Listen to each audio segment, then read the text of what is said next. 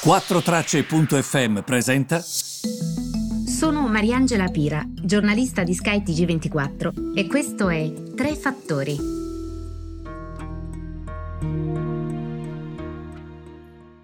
Buongiorno e benvenuti ai Tre Fattori dell'11 giugno. Non possiamo non partire da eh, listini che mm, troviamo insomma in una forma decisamente diversa, sono molto depressi. Ora, perché sta accadendo questo? Com'è che da record io vi vorrei ricordare una cosa importante prima di passare a parlare di economia vera.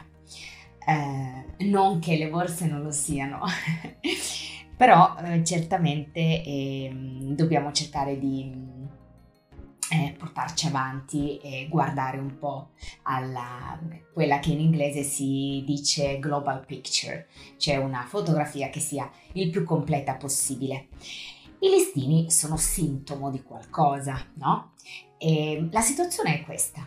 Noi abbiamo avuto un crollo delle borse, che è quello che descrivo anche nel mio ebook, eh, nel mese di marzo. Ora, adesso abbiamo il Nasdaq che cresce di circa il 10% da inizio anno a questa parte. Quindi ha non solo recuperato, ma è in guadagno. E voi vi direte, l'ASAC è un indice tecnologico, indice tecnologico vuol dire anche eh, titoli che ovviamente eh, hanno fatto meglio di altri e questo è ovvio, no? Perché sostanzialmente eh, sono titoli che hanno veleggiato meglio. Pensate all'e-commerce, pensate al cibo da asporto, pensate eh, ai titoli tecnologici nella farmaceutica, insomma, titoli che è ovvio che se la siano cavata, no? Per forza di cosa, evidemment, come direbbero i nostri amici francesi. Allora, il Dow Jones è ancora negativo, ma praticamente ha recuperato quasi tutto, l'S&P idem. Questo che cosa ci dice? Ci dice che questi listini hanno galoppato nonostante l'economia sia ferma ed è un, um, un argomento che abbiamo già affrontato rapidamente nei giorni scorsi. Che cosa accade oggi invece?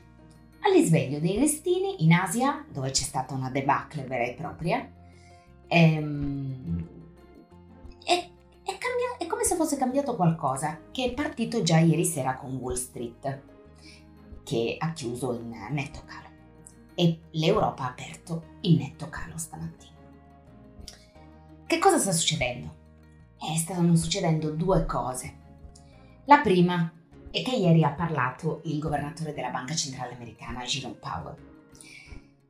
Powell ha detto che gli strumenti in piedi rimarranno, messi in piedi rimarranno, quindi eh, dare denaro facile, eh, eh, sapete no? La banca centrale presta il suo denaro, il costo con cui lo presta praticamente è nullo, quindi il denaro ci sarà e sarà facile prenderlo.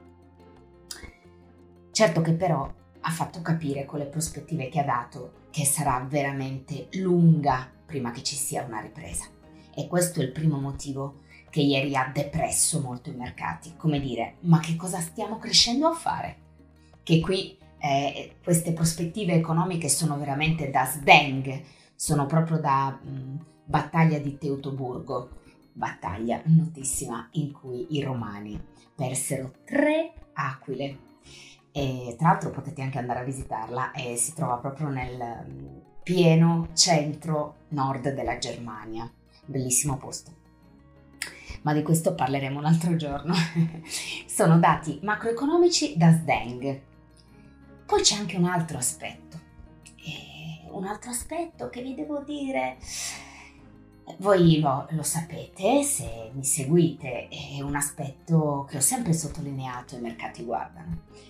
Per carità, si guarda le buone notizie, si guarda tutto ciò che volete, ma l'unica cosa che riesce proprio a galvanizzare questi investitori sono le buone notizie su un eventuale vaccino e le notizie relative alla, al problema, cioè al Covid-19.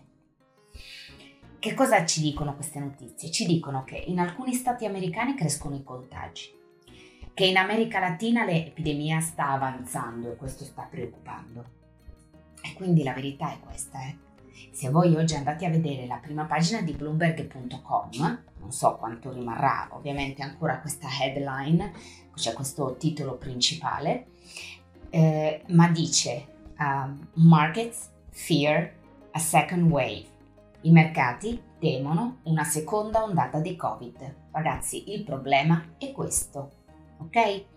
Quindi teniamo presente questi due aspetti. Poi in Europa oggi si apre un secondo punto, che è quello relativo agli aiuti. E qui il discorso è su due livelli. Il primo, oggi i leader si vedranno in videoconferenza e cercheranno di capire con questo Recovery Fund, oggi io in puntata approfondirò proprio questo tema, dove si andrà a parare. Perché la verità è che il Recovery Fund è stato proposto da Francia e Germania, che che se ne dica, Francia e Germania sono i nostri interlocutori, non lo è certo l'Austria, non lo è certo l'Olanda. Ma alcuni di questi paesi, cosiddetti appunto frugali, cioè che si comportano meglio nel gestire le proprie finanze, non è d'accordo. Perché loro dicono, ma perché io dovrei spendere di più e ricevere di meno? E quindi, il, quindi qui è in ballo il concetto di solidarietà europea, è in ballo il concetto di fiducia, è in ballo il concetto di dove andremo e se ci andremo tutti insieme oppure no. Questo è importante sottolinearlo, è assolutamente importante da sottolineare. Il secondo livello invece di questo, di questo discorso e, che riguarda sempre l'Europa è ovviamente il fatto um, che questo tentativo sarà clou. Um, perché il secondo livello, ragazzi, ci porta a parlare del tema che è il tempo. Noi siamo qui all'11 giugno e questi signori si stanno riunendo in videoconferenza. Preciso che comunque questo è un momento difficile. Chi avrebbe mai immaginato che l'avremmo vissuto? Però bisogna anche prendere delle decisioni con tempi che siano sani, perché molta gente e molte imprese rischiano veramente di saltare gambe all'aria e qualcuno è già saltata. Quindi voi vi vedete in videoconferenza, va bene. Quello che vi chiedo è, lavorate giorno e notte prima di arrivare a queste videoconferenze, di modo che arrivando a queste videoconferenze uno dia una decisione. Non si può rimandare ogni 15 giorni senza portare i nodi al pettine mai. E tra l'altro poi quando deciderete, quando poi saranno accessibili questi finanziamenti e la chiarezza sulle condizioni di questi finanziamenti, eh, vi dico la verità, io so che il giornalismo è un mestiere molto bistrattato, però vi assicuro che è molto difficile farlo questo mestiere quando tu intervisti uno e ti dice A e intervisti il secondo e ti dice B. Invece dovrebbero esserci delle fonti chiare, scritte non in aramaico, ma in italiano corrente, possibilmente dall'attaio dell'Ohio, in cui tu comunque capisci che cosa si sta decidendo. Invece così, vi devo dire la verità, diventa veramente molto complicato e molto difficile. E a me spiace la questione del tempo. Dovete fare in fretta. Ripeto, capisco tutto, eh, perché io non sono quella che punta il dito se fossi al loro posto farei, probabilmente ne avrei fatti anche di più di errori. Infatti non sono al loro posto, non ho le competenze.